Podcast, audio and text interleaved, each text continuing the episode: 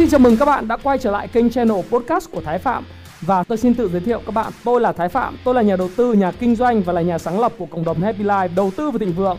Trong channel podcast này chúng ta sẽ cùng trao đổi với nhau về những chủ đề về phát triển bản thân, về đầu tư khởi sự khởi nghiệp, đầu tư tài chính với mục đích là cùng giúp nhau để trở nên giàu có hơn.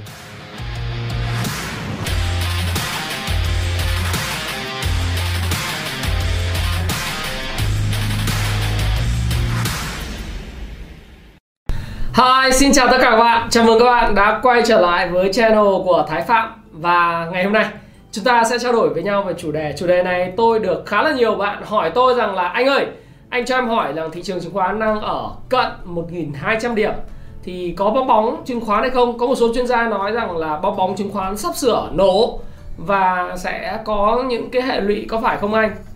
Và tôi sẽ không trả lời quá trực tiếp vào cái chủ đề này Thay vì đó tôi sẽ trao đổi với các bạn về một chủ đề rộng hơn và giải quyết vấn đề một cách rộng hơn một chút để các bạn có thể có những góc nhìn nó toàn cảnh hơn.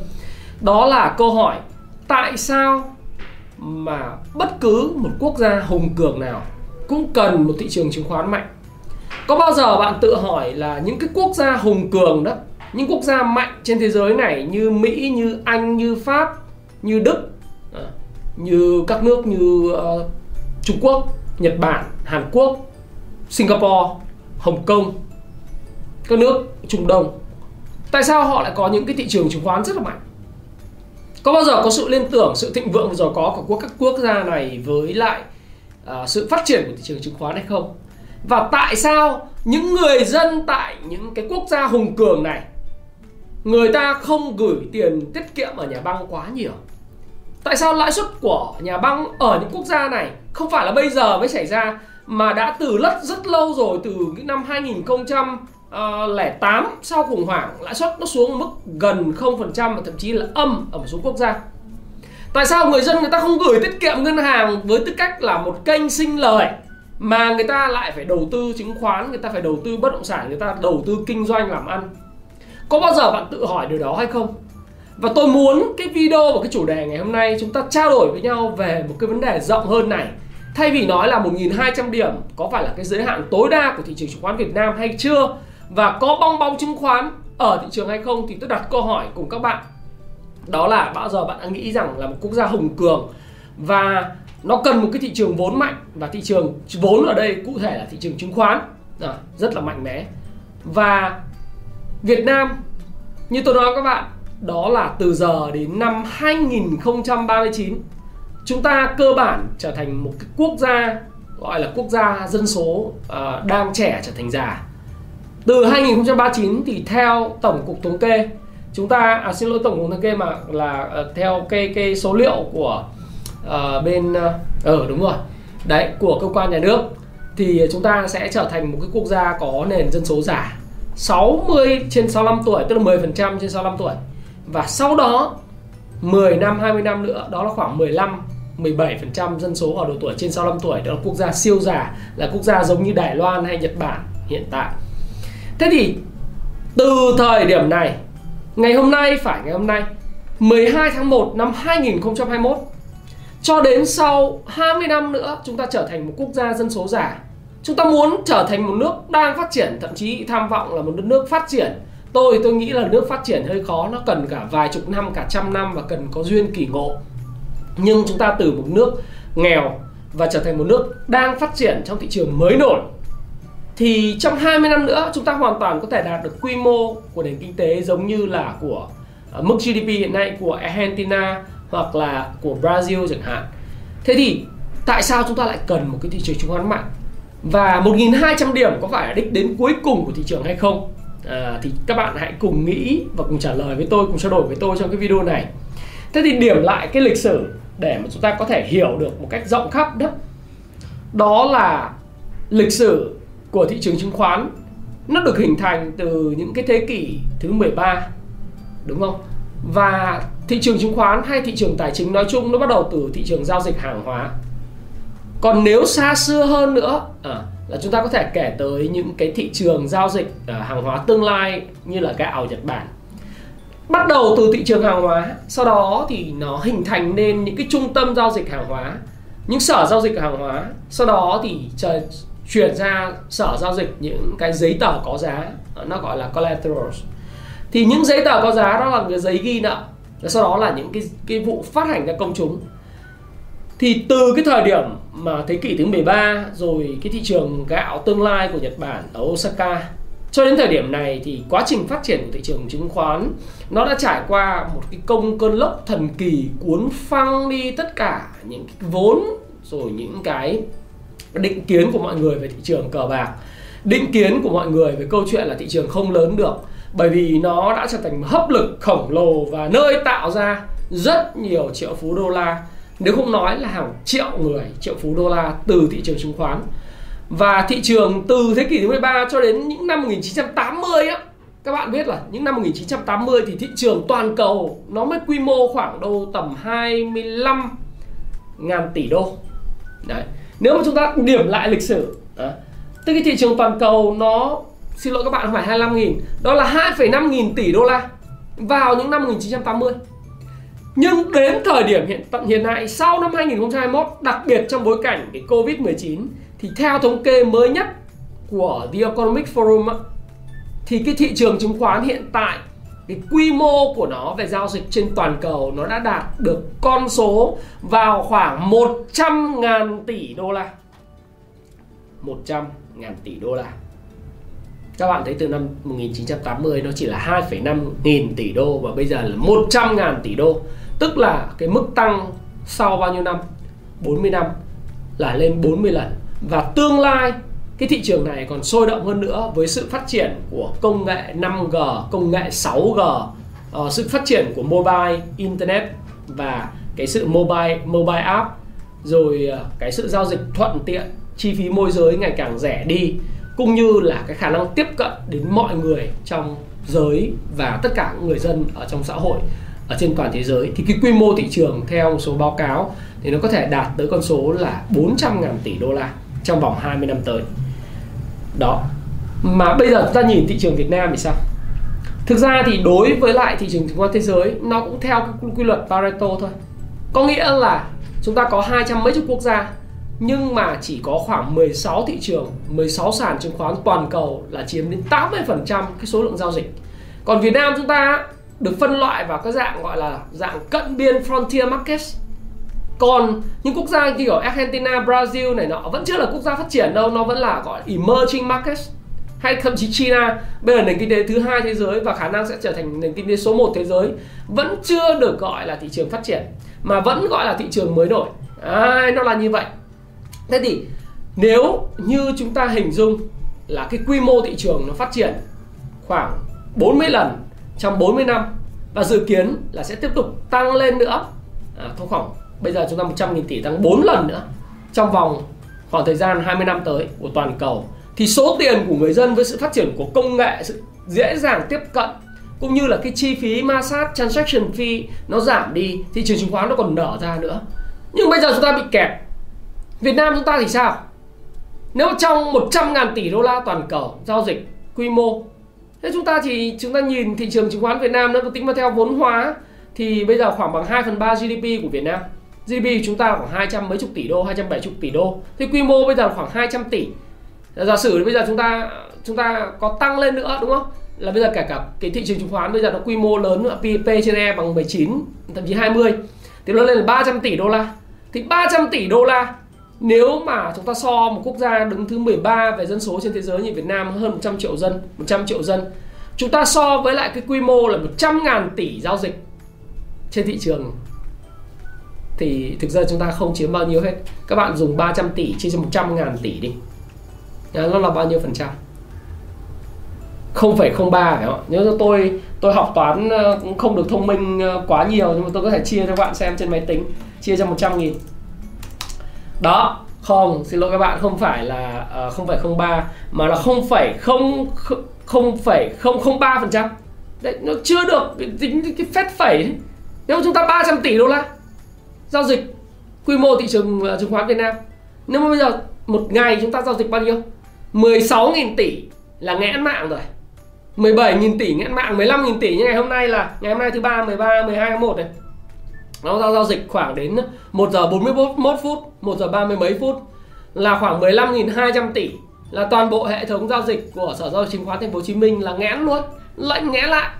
Và nó tính ra chỉ khoảng độ đâu đến 700 triệu đô la một ngày. Sau quy mô thị trường Philippines, Thái Lan hay là chúng ta nhìn sang Indo và của Singapore thì chúng ta không bằng được. Ừ, không bao giờ bằng được. Và nếu mà vì vì cái giao dịch như vậy á để có thể nói rằng là cái thị trường Việt Nam nó nó nó còn tiềm năng. Đó, khoan bàn cái câu chuyện 1.200 điểm rồi bong bóng chứng khoán không?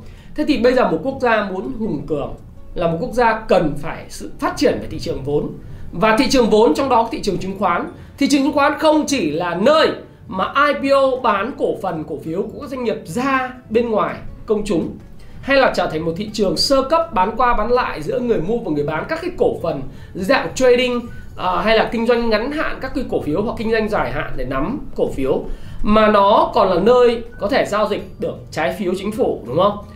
Uh, trái phiếu doanh nghiệp các cái hàng hóa à không phải hàng hóa mà nó là nơi giao dịch những cái sản phẩm phái sinh ví dụ như cover warrant ở chiều uh, buy uh, buy call hay là là là sell put hoặc buy call tức là chúng ta có thể bán mua các sản phẩm phái sinh rồi phái sinh chỉ số nơi mà tạo ra một cái sự giao dịch rất là mạnh mẽ mà nơi đó thì không những là thu hút được vốn cho doanh nghiệp mà nhà nước còn thu được phí và thuế rất là nhiều Đấy.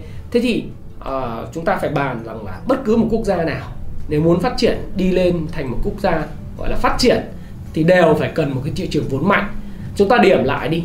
Ở Mỹ chúng ta có Mỹ là nơi mà thu hút đến 70% tiền và của cải trên thế giới này. Giao dịch tại ba cái sàn chứng khoán ba cái ba dùng thực ra là không phải ba sàn chứng khoán. Ở trên ba cái chỉ số còn sàn chứng khoán Mỹ thì nó có sàn New York là lớn nhất đúng không? Thế còn chúng ta thấy là chỉ số Dow Jones nó có chỉ số chỉ số Dow Jones chỉ số Nasdaq chỉ số công nghiệp S&P à, chỉ số S&P 500 Thế thì còn sàn uh, New York là sàn lớn nhất. Sau đó thì thế giới thì có sàn tiếp theo là sàn London. London trước đây là số 1 thế giới. Cùng với sự phát triển của Vương quốc Anh thì London là sàn tài chính thứ một thế giới. Sau đó thì chuyển dịch dần sang Mỹ là số 1 thế giới rồi ngược trở dòng lịch sử bắt đầu từ sau cái cuộc chiến tranh thế giới thứ hai năm 1945 khi mà đồng minh chiến thắng phát xít Nhật. À, thì cái thị trường chứng khoán Nhật Bản với sự tái thiết của quân đội Hoa Kỳ với sự gọi là quyết tâm của người Nhật thì thị trường chứng khoán Nhật Bản dần dần vươn lên trở thành thị trường số 2 thế giới.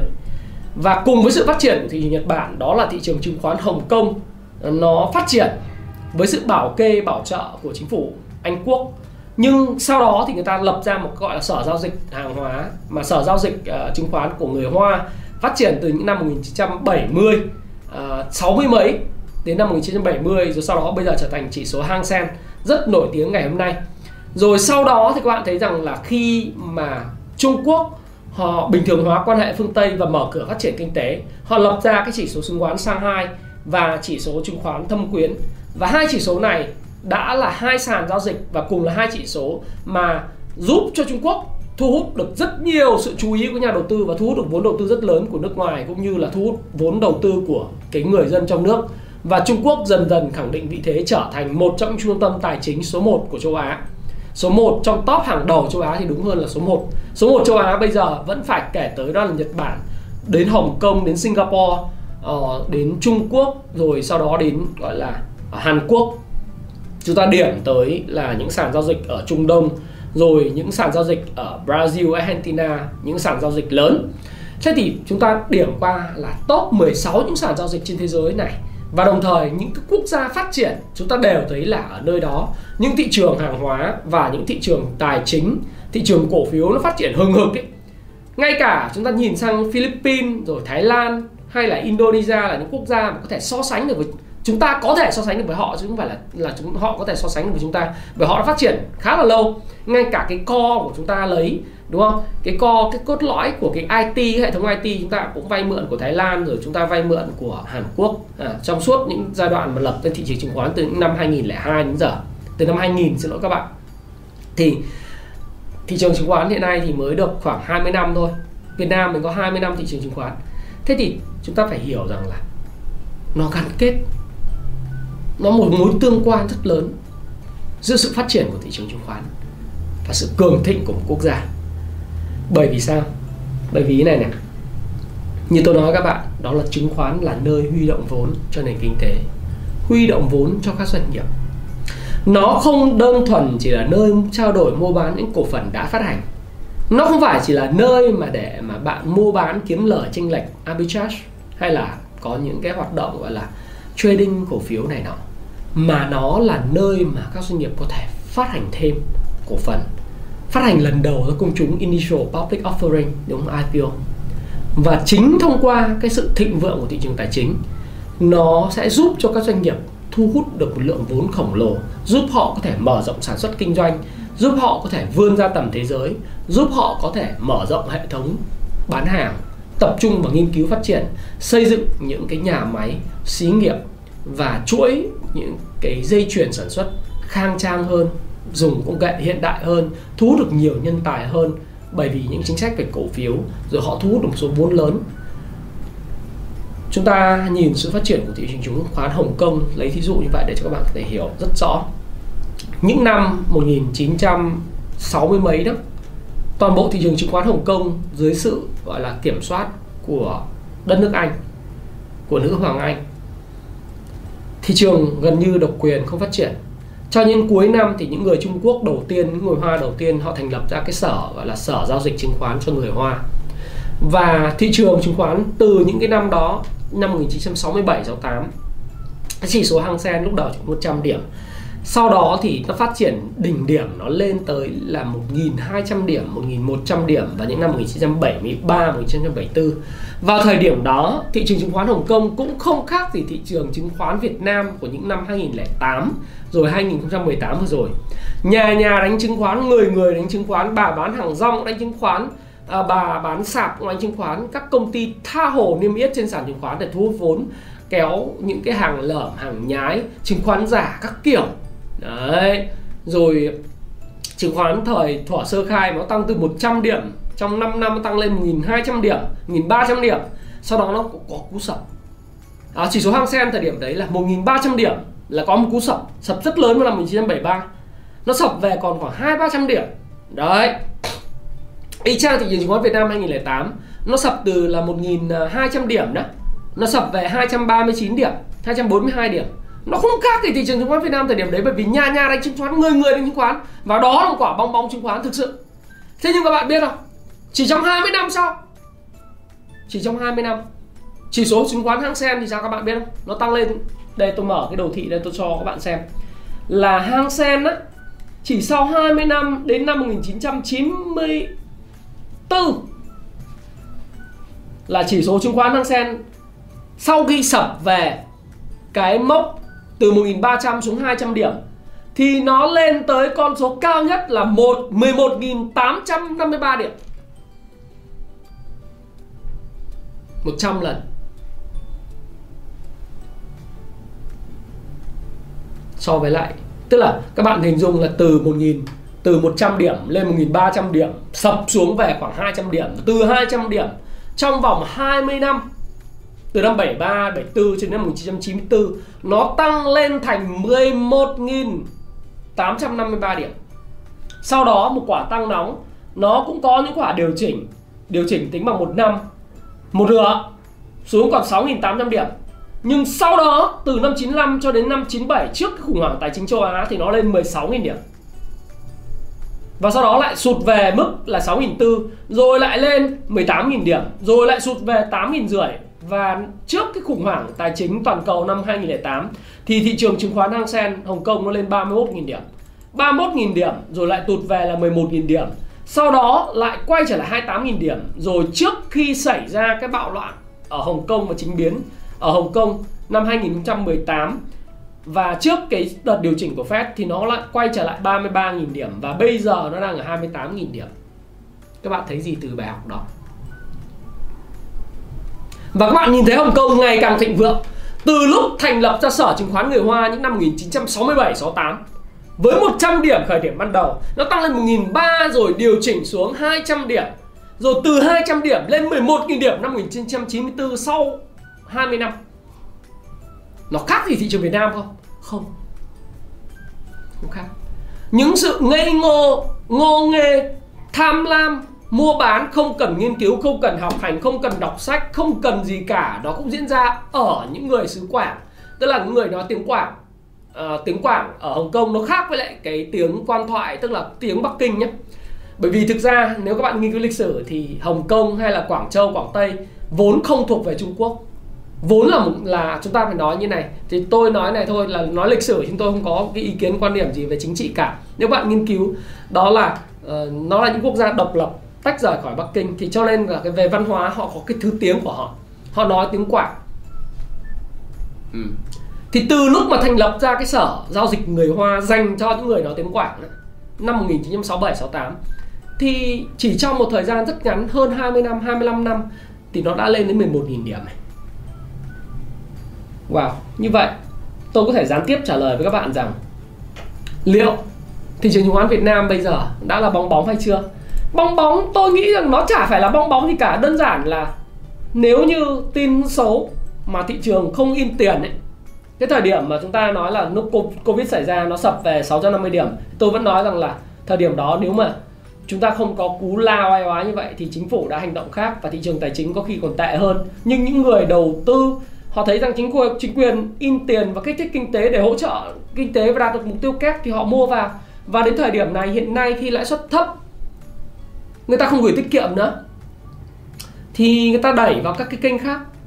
Trong đó có kênh chứng khoán và bất động sản để kiếm lời. Tất nhiên nó có tâm lý FOMO tâm lý gọi là fear of missing out tâm lý sợ bị bỏ lỡ. Nhưng mà cái quan trọng nhất ý, mà các bạn phải nhìn đó là gì? Tiền không chảy vào cái câu chuyện là kinh doanh nó cần lâu dài uh, nó không chảy được vào chỗ khác. Nó không, bây giờ chính phủ ờ, uh, VTV1 vừa rồi mới đăng một thông tin đó là chính phủ hiện nay siết những cái luồng tiền chảy ra khỏi Việt Nam uh, về ngoại tệ thông qua các cái cái cổng mà visa thanh toán cho những cái chuyển tiền cá độ đá banh này chuyển tiền cho ví uh, các cái loại crypto cái tiền điện tử rồi chuyển tiền để mua forex trading forex trên các tài khoản của các cái sàn FX thế thì siết chặt như vậy cái dòng tiền nó không còn những kênh như cá độ bóng đá hay là những cái kênh mà đánh vàng ảo rồi những cái kênh mà đánh forex hoặc là kênh mà đánh dầu hàng hóa tương lai ở của nước ngoài chính phủ không thu thuế được. Thì bây giờ nó đổ dồn vào một cái sàn chứng khoán Việt Nam thì rõ ràng là nó bị tăng lên à, nó bị tắc nghẽn. Thực sự với các bạn chút xíu nữa tôi sẽ chia sẻ thêm với các bạn để các bạn hiểu. Thế thì chúng ta khi mà chúng ta nhìn cái thị trường ấy Việt Nam có hai lần đạt ở cái mức là 1.200 điểm. Đấy là năm tháng 3 năm 2017 2007 và tháng 4 năm 2018 sau đó 10 năm và bây giờ nó đang ở tiệm cận lần thứ ba, đạt cái mốc là 1.200 điểm. Và thực sự, tôi thì tôi nghĩ thế này này. Mọi người bảo là 1.200 điểm đã là dấu chấm hết cho thị trường chưa và bong bóng nó sẽ nổ tung, các bạn chỉ còn lại giấy. Rồi ờ, một số người nói rằng là tăng nóng quá thì là bong bóng rồi. Cá nhân tôi thì tôi cho rằng tôi đồng ý với bạn đây là một quá trình tăng nóng của thị trường.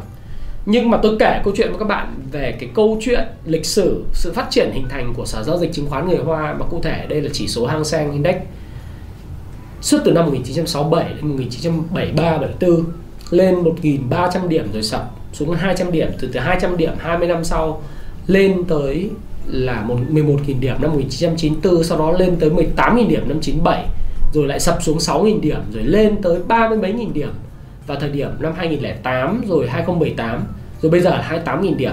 Để cho các bạn thấy rằng là trong xu hướng phát triển chung của xã hội thị trường chứng khoán là không phải là tôi không thích dùng cái từ hàn tử biểu. À, một số tiến sĩ mới nói rằng là thị trường chứng khoán mạnh không nghĩa là quốc gia cường thịnh nền kinh tế cường thịnh. Tôi nói là sai bét một thị trường chứng khoán mạnh.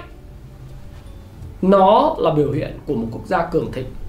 Tôi không nói rằng là thị trường chứng khoán là hàn tiền biểu nền kinh tế. Các bạn đừng nhầm lẫn chuyện đó. Có thể là chúng ta thấy rằng là nhiều lý thuyết nói là thị trường chứng khoán là hàn tiền biểu nền kinh tế, có nghĩa là doanh nghiệp làm ăn tốt thì thị trường chứng khoán phát triển sai. Thị trường chứng khoán, tôi không nghĩ là như vậy. Thị trường chứng khoán phải là nơi mà thu hút được vốn của toàn xã hội. Nó chảy vào thị trường đây có thể là một tham luận của tôi. Coi như một tham luận của tôi với uh, xã hội với lại những người xem video này bởi video này thì cũng không khuyến nghị mua bán gì. Tôi rào trước là như vậy. Nhưng đây là một tham luận một, một chính kiến của tôi. Bởi vì thị trường thực sự là không phản ánh chi tiết những cái gì đang diễn ra ở từng doanh nghiệp. Mà thề thị trường chứng khoán phát triển hay không nó thể hiện sự cường thịnh của một quốc gia. Và nó nói rằng là thị trường vốn của quốc gia đang đi đúng hướng hay không đúng hướng và nguồn lực của xã hội nó tập trung đúng nơi đúng chỗ và đúng các doanh nghiệp cần phải phát triển hay không. Nó không phải là một cái thị trường mà cường thịnh rồi doanh nghiệp quặt quẹo. Không có chuyện đó trên thị trường đâu các bạn ạ. Bởi vì ở các quốc gia phát triển ở những nơi như ở Hồng Kông, ở Singapore, ở Hàn Quốc, ở Nhật Bản, ở Mỹ người ta không có tính những cái chuyện là gửi tiết kiệm nhà banh lấy lãi 7% một năm đâu các bạn. Bởi vì lãi suất của họ vốn rất là thấp. Cái thứ hai là nhà nước không bao giờ tạo cái suy nghĩ cho người dân là không cần phải làm gì, cứ gửi vào nhà nhà băng lấy tiền tiết kiệm. Và lấy tiền tiết kiệm như vậy không cần phải làm gì gửi 100 tỷ, một năm có 7 tỷ ra ăn tiêu. Không có, không ai làm như vậy cả. Và nếu mà làm như vậy, thì cái xã hội không phát triển được. Thà người ta để cái lãi suất rất thấp và người dân buộc phải xoay sở bằng cách kinh doanh bất động sản, kinh doanh chứng khoán, đổ vào kinh doanh, lập doanh nghiệp. Từ đó thì mới kích thích sự sáng tạo và thị trường vốn lúc đấy nó hầm hập hầm hập, hừng hực hừng hực. Kể cả nó có những quả mà gọi là tăng nóng rồi xì hơi, rồi lại tiếp tục tăng nóng rồi xì hơi. Nhưng mà nó đạt được một cái điều, đó là sự thanh khoản rất là mạnh mẽ. Và chính sự thanh khoản mạnh mẽ này là cả cái môi trường thuận lợi để các doanh nghiệp có thể phát hành thêm cổ phiếu. Có thể IPO ra công chúng, có thể thu hút được lượng vốn trong xã hội để mở rộng sản xuất kinh doanh. Và sự cường thịnh của một quốc gia, nó đến từ sự phát triển của doanh nghiệp và sự tiếp cận về vốn của các doanh nghiệp đối với thị trường luôn luôn sẵn sàng. Tôi nói thí dụ, ngày hôm nay, Chính phủ mới cho Việt Nam Airlines được vay 4.000 tỷ với lãi suất 0% để cứu trợ gói Covid. Nhưng nếu chính phủ đã mở cái đèn xanh cho phát hành thêm 8.000 mấy trăm tỷ đó, mà mở trước đó thì Vietnam Airlines có thể, thậm chí nếu thị trường đang sôi động như thế này, giá cổ phiếu Vietnam Airlines chỉ bây giờ khoảng độ tầm 30 nếu nó là 50.000 một cổ phiếu, nó bán cho người người retail, tức là những người dân với giá 20.000 bây giờ giả sử cổ phiếu của Vietnam Airlines nó là 50.000 một cổ phiếu, nó bán cho các bạn là 20.000 một cổ phiếu, đúng không? Thì các bạn có mua? Không dĩ nhiên các bạn mua. Mà các bạn kỳ vọng sự phục hồi của ngành hàng không, bạn mua được với giá 20.000 một cổ phiếu. Và cái việc đó là Vietnam Airlines thu lại được 9.000 tỷ 10.000 tỷ đồng và không cần phải vốn vay của ai cả mà vay của dân một cách hợp pháp. Đó đó mới là cái bản chất của thị trường chứng khoán. Chứ không phải chỉ đơn giản chỉ là nơi nơi trading cho bạn kiếm lời. Nó là một phần. Đó bởi vì sao? Bởi vì cái thanh khoản của thị trường rất là rộng và người ta có thể kiếm tiền bất cứ lúc nào. Hay một doanh nghiệp chứng khoán à một doanh nghiệp uh, bất động sản nọ họ không cần phải đi cầm cố ngân hàng. Đúng không? Họ không cần phải đem miếng đất gắn vào ngân hàng để vay với lãi suất 10% một năm hay là họ không phải phát hành trái phiếu doanh nghiệp để vay với 95% giá rất cao? Không có chuyện đó. Không có chuyện đó được bởi vì sao? Họ chỉ cần làm một việc đó là gì? Với sự phát triển và thanh khoản rất là rộng của thị trường và tiềm năng phát triển của bất động sản khu đông hay là bất động sản nó đang phát triển chẳng hạn ở phía phía bắc chẳng hạn họ chỉ cần issue tức là phát hành thêm một lượng cổ phiếu với cái giá ưu đãi cho các cổ đông hiện hữu. À, nếu bây giờ giá của người ta đang là 50.000 bây giờ issue ra với lại cái giá là 20.000 25.000 bằng một nửa cái cái giá hiện nay. Cổ đông tranh nhau mua và dĩ nhiên là doanh nghiệp thu hút được một lượng tiền rất lớn để phát triển cái doanh nghiệp của mình đúng không? Rất đơn giản. Đấy mới là cái chân của thị trường. Và thị trường chứng khoán càng phát triển thì cái doanh nghiệp càng phát triển. Ừ. Nó là mối quan hệ tương sinh và cộng sinh lẫn nhau. Và đó mới là sự thật. Doanh nghiệp nhà nước muốn chuyển đổi muốn thoái vốn muốn có luồng gió, luồng khí, gọi là cái cái cái cái cái cái luồng sinh khí mới thổi vào có một chủ sở hữu mới, quyết liệt hơn với thị trường, biết cách marketing, biết cách bán hàng. Thì bây giờ anh phải thu hút được tài chính. Mà thu hút tài chính thì bây giờ anh bán vốn bán vốn giá rẻ. Nếu mà thị trường quật quẹo, bán bán vốn giá rẻ.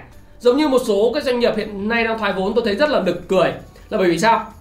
Bởi vì họ có trong tay những quỹ đất mà riêng cái giá thị trường của cái miếng đất đấy không thôi 7 hecta, nó là 300 tỷ rồi bây giờ nhà nước đem đi bán. À, tôi không tiện nói tên doanh nghiệp.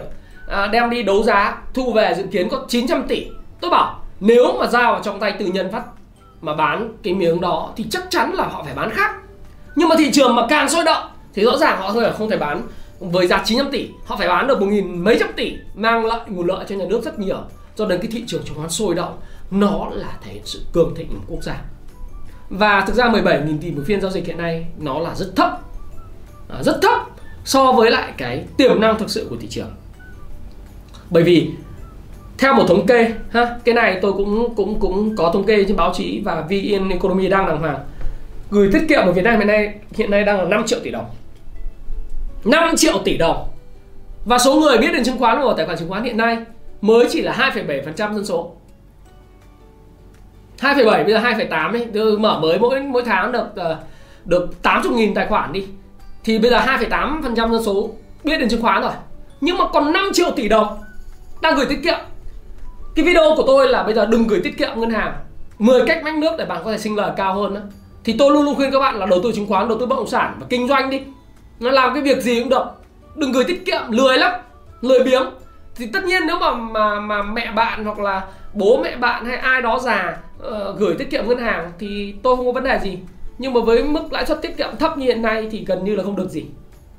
Mua trái phiếu doanh nghiệp rủi ro lắm. Chứng khoán rủi ro, có rủi ro. Yes, từ từ tí tôi nói vấn đề về rủi ro. Nhưng lâu dài, các bạn nhìn hang sen nó đi không? 100 lên 1.300 sập xuống 200 rồi từ 200 lên 20 năm lên 11.000 điểm. 11.000 điểm xuống 6.000 điểm 6.000 điểm lên tiếp 18.000 điểm 18.000 điểm xuống 6.000 điểm. 6.000 điểm lại tiếp tục lên ba mươi mấy nghìn điểm. Lâu dài nếu thị trường chứng khoán cường thịnh nó không phải 17.000 tỷ nó là những phiên giao dịch tỷ đô la. Hai mươi mấy nghìn tỷ một phiên 2 tỷ đô la một phiên có chắc chắn có. Trong cuộc đời của tôi chắc chắn tôi sẽ nhìn thấy thị trường chứng khoán Việt Nam lên tới 2 tỷ đô la 3 tỷ đô la một phiên giao dịch. Bởi vì tôi đánh giá một quốc gia 100 triệu dân như thế này thì chỉ cần cái con số là 2,8 triệu người mở tài khoản 2,7% dân số 2,8% dân số tăng lên gấp đôi gấp 3 10% dân số đầu tư chứng khoán, kinh doanh chứng khoán. Các doanh nghiệp có thể huy động tiền từ thị trường chứng khoán thay vì phát hành trái phiếu lãi suất cao, thay vì phải là cầm cố tài sản, vay ngân hàng, thế chấp, mà có thể tận dụng cái sự hưng phấn của thị trường chứng khoán để IPO bán vốn, phát hành thêm, rồi vân vân và vân vân, chơi những thị trường thứ cấp để có thể kiếm tiền vào để mở rộng sản xuất kinh doanh. Thì tôi nghĩ rằng thị trường chứng khoán Việt Nam sẽ còn phát triển rực rỡ nữa do đó thì thay vì trả lời một cách directly trực tiếp vào câu chuyện 1.200 điểm đã là bong bóng hay chưa thì tôi nói rằng là nếu là bong bóng thì là, là quá sớm. Bởi vì cái bối cảnh hiện tại năm 2020 2021 hoàn toàn khác biệt. Cái thứ hai là thế và lực của Việt Nam hiện tại hoàn toàn khác biệt so với năm 2008 bởi vì thậm chí khác với lại 2018 thời điểm đó dự trữ ngoại hối của chúng ta khác đầu tư nước ngoài về Việt Nam khác. Dự trữ ngoại hối của chúng ta hiện nay là hơn 100 tỷ đô la rồi. Đúng không? Mới cập nhật. Rồi chúng ta cũng xuất siêu chúng ta có thế và vị thế hoàn toàn khác biệt. Và hoàn toàn tôi hoàn toàn đồng ý với lại uh, cái cái đánh giá của vũ tổng đó là đất nước Việt Nam mình chưa bao giờ có một cái cơ đồ đẹp như vậy. Và đối với tôi tôi gặp những người bạn người Việt uh, người Mỹ gốc Việt của tôi. Những người bạn của tôi hiện nay đang làm ăn ở nước ngoài ở úc ở Mỹ. Tôi nói hãy về Việt Nam đi bởi vì về Việt Nam, đây là một cái cơ hội ngàn đời của bạn. Trong 20 năm tới 30 năm tới, Việt Nam là một đất nước phát triển. Tất nhiên nếu như bạn thích một cái sự bình yên yên lặng và văn minh của Mỹ, của Úc Châu và những cái của Canada, hay là của Latvia, hay là của Pháp, của Đức gì đó, thì các bạn cứ ở bên đấy. Bởi vì đất nước họ là đất nước văn minh và nó đã rất là well developed rồi. Nhưng mà bạn muốn kiếm tiền, mà bạn muốn, gọi là rực rỡ và thành công thì bạn phải về Việt Nam. Bởi vì ở đây, Sài Gòn, Hà Nội nó vẫn còn lộn xộn, thực phẩm vẫn lắm lúc bẩn, đường xá vẫn chưa gọn gàng, nhiều thứ, mọi thứ chưa phát triển. Nhưng nó là một cái cơ hội cơ hội khổng lồ cơ hội rất lớn. Là bởi vì đó mới là cần cái sức và cái cái tài của các bạn. Còn các bạn chỉ ngồi chỉ trích chứ không giải quyết được vấn đề gì cả. Và thị trường chứng khoán nó còn rất non trẻ, mới có 20 năm tuổi.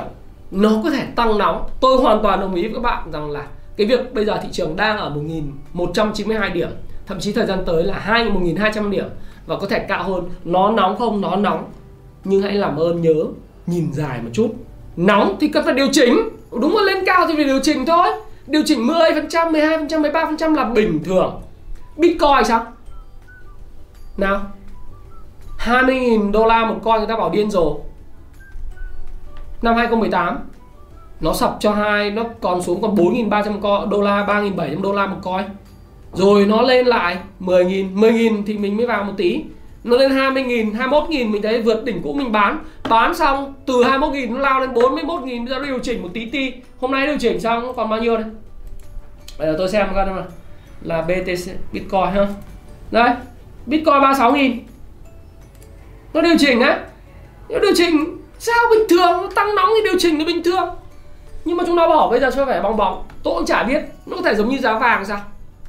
2070 rồi nó sụp xuống còn khoảng 1700 mấy 1800 nhưng chả chả nổ được khi nào nổ, tôi sẽ nói với các bạn. Khi khi đó chúng ta sẽ nhìn thấy Fed hành động khác, các ngân hàng chung thế giới hành động khác và ngân hàng Việt Nam hành động khác. Lúc đó tính ha.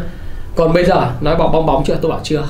Kể cả nó là quý 1 nó có tăng nữa, nó vẫn chưa là bong bóng. Và nếu mà nhìn dài hạn hơn đối với thị trường chứng khoán Việt Nam 1.200 điểm không phải đích đến cuối cùng. 1.200 điểm chỉ là một điểm khởi đầu cho một chu kỳ tăng trưởng vượt trội của thị trường Việt Nam mà thôi. Đó là lý do nhiều bạn nói anh ơi tại sao anh không ờ, họ kinh doanh họ họ nghĩ ngắn hạn? Họ nói anh ơi tại sao bây giờ thị trường đang thuận lợi vậy? Anh không khai giải những cái lớp của anh. Tháng 1 xong anh làm luôn tháng 3 đi tháng 2 đi rồi uh, nhỡ đâu thị trường sập thì sao? Tôi bảo không cái sự nghiệp huấn luyện của tôi nó còn rất dài. Tôi cứ theo kế hoạch thôi tháng 4 tôi làm tháng 7 tôi làm tháng 11 tôi làm, năm sau tôi làm. Bởi vì sao? Bởi vì đối với tôi tôi nhìn thị trường chứng khoán Việt Nam và thị trường tài chính Việt Nam nói chung, nó là một cơ hội cả đời của tôi có thể gặp được trong một cơ hội 20 năm 30 năm tới. Bởi vì tôi đã chứng kiến, tôi học được những cái gì mà nước Mỹ phát triển.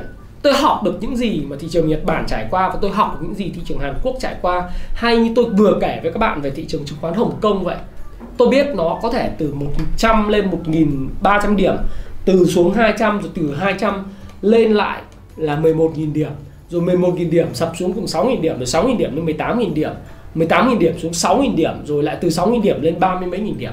Tôi hiểu được cái quy trình đó, nhưng tôi luôn luôn biết rằng 20 năm tới 30 năm tới là thời điểm tuyệt vời để người dân Việt Nam biết đến chứng khoán, đầu tư chứng khoán, kinh doanh chứng khoán. Và nhờ đó thị trường luôn luôn sôi động không phải dừng lại 17.000 tỷ 18.000 tỷ mà là 1 tỷ đô, 2 tỷ đô, 3 tỷ đô một phiên giao dịch. Thậm chí why not 10 tỷ đô một phiên giao dịch? Để mà thấy rằng là lúc đó đây là cái nơi huy động vốn rất tốt cho các doanh nghiệp hàng đầu của Việt Nam. Bây giờ muốn phát hành nghĩ đến con số nghìn tỷ đô la là có thể là vài chục nghìn tỷ chẳng hạn là có thể là dân ở chứng khoán phát hành. Mà người thành công nhất trong giai đoạn 2018 vừa rồi đó là anh Long Hòa Phát. Anh Long phát hành cái chứng quyền à, cái cái quyền được mua cổ phiếu của anh Long ở cái giá có 20.000 thôi. Và thời điểm giá của Hòa Phát thời điểm đó tôi nhớ là ba mươi mấy nghìn một cổ phần. Thì anh Long phát hành là có 20 nghìn một cổ phần mua tức là cổ đông cũ nộp ra hơn 20 nghìn mua một cái cổ phần của Hòa Phát. Bây giờ cái cổ phần đấy vài tài khoản và giá của nó đã tăng gấp mấy lần này. Tính cả chia tách phải tăng gấp 3 lần này lợi cả đôi bên lợi cả người mua. Giá phát hành thêm. Doanh nghiệp thì có thêm tiền mở thêm cái cái, cái gang thép ở dung quất đúng không? Và trở thành cái công ty tỷ đô la về doanh thu và lợi nhuận. Thời gian tới lợi nhuận của Hòa Phát có khi sẽ còn cao hơn lợi nhuận của Vinamilk rất sớm thôi. Rất rất sớm thôi. Và nó là tương lai cho một cái doanh nghiệp phát triển khoảng 20 năm nữa 30 năm nữa tại Việt Nam. Việt Nam cần thép đang còn trên con đường phát triển, cho nên hãy nhìn tích cực một chút 1.200 điểm. Nó tăng nóng. Đồng ý. Nó có thể điều chỉnh 10 15% yes. Nhưng bạn bảo nó là bong bóng chưa? Tôi khẳng định với bạn không. Thị trường còn phát triển, còn lên nữa. Cho nên hãy mạnh dạn đầu tư, hãy mạnh dạn đầu tư cho trí tuệ của bạn. Đầu tư vào đâu là có lợi nhất? Thao trường đổ mồ hôi, chiến trường bớt đổ máu. Hãy đầu tư vào trí tuệ của bạn. Hãy đọc sách hãy nghiên cứu các video chứng khoán a bờ cờ của tôi hãy tham gia thử thị trường với những lô min và bạn bây giờ bạn có bỏ qua cái con sóng này thì bạn vẫn còn nhiều con sóng khác trong đời bạn trong 20 30 năm tới tại thị trường Việt Nam. Và đừng quên 2021 là năm rất tuyệt vời. Khi nào bạn bắt đầu được? Ngay bây giờ. Ngay bây giờ là thời điểm bắt đầu để tìm hiểu một thứ gì đó mới. Ngay bây giờ để đầu tư cho chính bản thân bạn, học đi cái gì cũng khó nhưng khi bạn học được rồi, bạn sẽ thấy nó không khó như bạn nghĩ. Kể cả đó là chạy bộ, kể cả đó là đánh gôn kể cả đó là tennis, kể cả đó là học văn học học toán, học IELTS hay là học về đầu tư, chứng khoán. Và các bạn nếu có ủng hộ tôi thì hãy ủng hộ các cuốn sách của tôi. Và hãy có thể lấy thêm một chút hảo vận với hai con bò, gọi là bò vàng, phú quân, lộc phát và thịnh vượng cho năm 2021 thêm hảo vận. Cá nhân tôi tôi nghĩ rằng thị trường chứng khoán lên 1.200 điểm là cao, là nóng, nhưng nó không phải là bong bóng. Bởi vì cái bong bóng mà chúng ta chờ đợi, nó phải là con số vài ngàn điểm, thậm chí cả chục ngàn điểm của index trong những năm sắp tới cơ. Tôi nghĩ đó mà lúc mà kể cả như thế nữa thì trong 30 năm tới nó còn tiếp tục đi lên nữa, thị trường chứng khoán Việt Nam còn tiếp tục đi lên nữa. Và bạn càng biết sớm đến kênh đầu tư này, bạn sẽ càng có lợi. 5 triệu tỷ đồng gửi tiết kiệm mà nó chuyển được khoảng 70 80% sang đây thì nó quá là quá là tuyệt vời. Doanh nghiệp quá tuyệt vời và mọi thứ chúng ta đều thấy rằng là sẽ còn mở rộng hơn nữa. Và cái kênh Thái Phạm này, nếu các bạn yêu quý nó và nếu nó lên được một triệu sub 2 triệu sub chuyên về tài chính và chứng khoán tại Việt Nam, là những kênh, là cái kênh đầu tiên tại Việt Nam đạt một triệu sub về mặt tài chính, thì đó, tôi nghĩ là tôi sẽ có cái sứ mệnh quan trọng hơn là thổi hồn vào trong câu chuyện là phổ biến một cái công sức nhỏ bé của mình đối với sự phát triển của thị trường chứng khoán Việt Nam.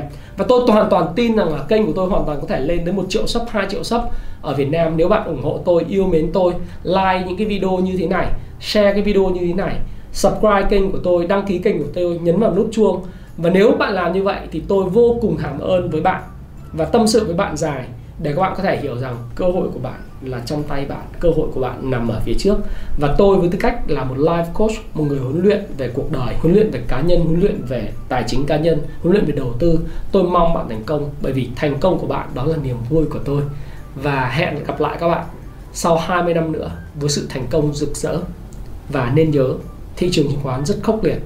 Và muốn thành công, bạn phải có sự trang bị về kiến thức. Hẹn gặp lại các bạn trong video tiếp theo. Xin cảm ơn các bạn rất nhiều. Hãy chia sẻ những thông tin này nếu bạn cảm thấy nó hữu ích với bạn và hẹn gặp lại các bạn trong chia sẻ tiếp theo của tôi nhé.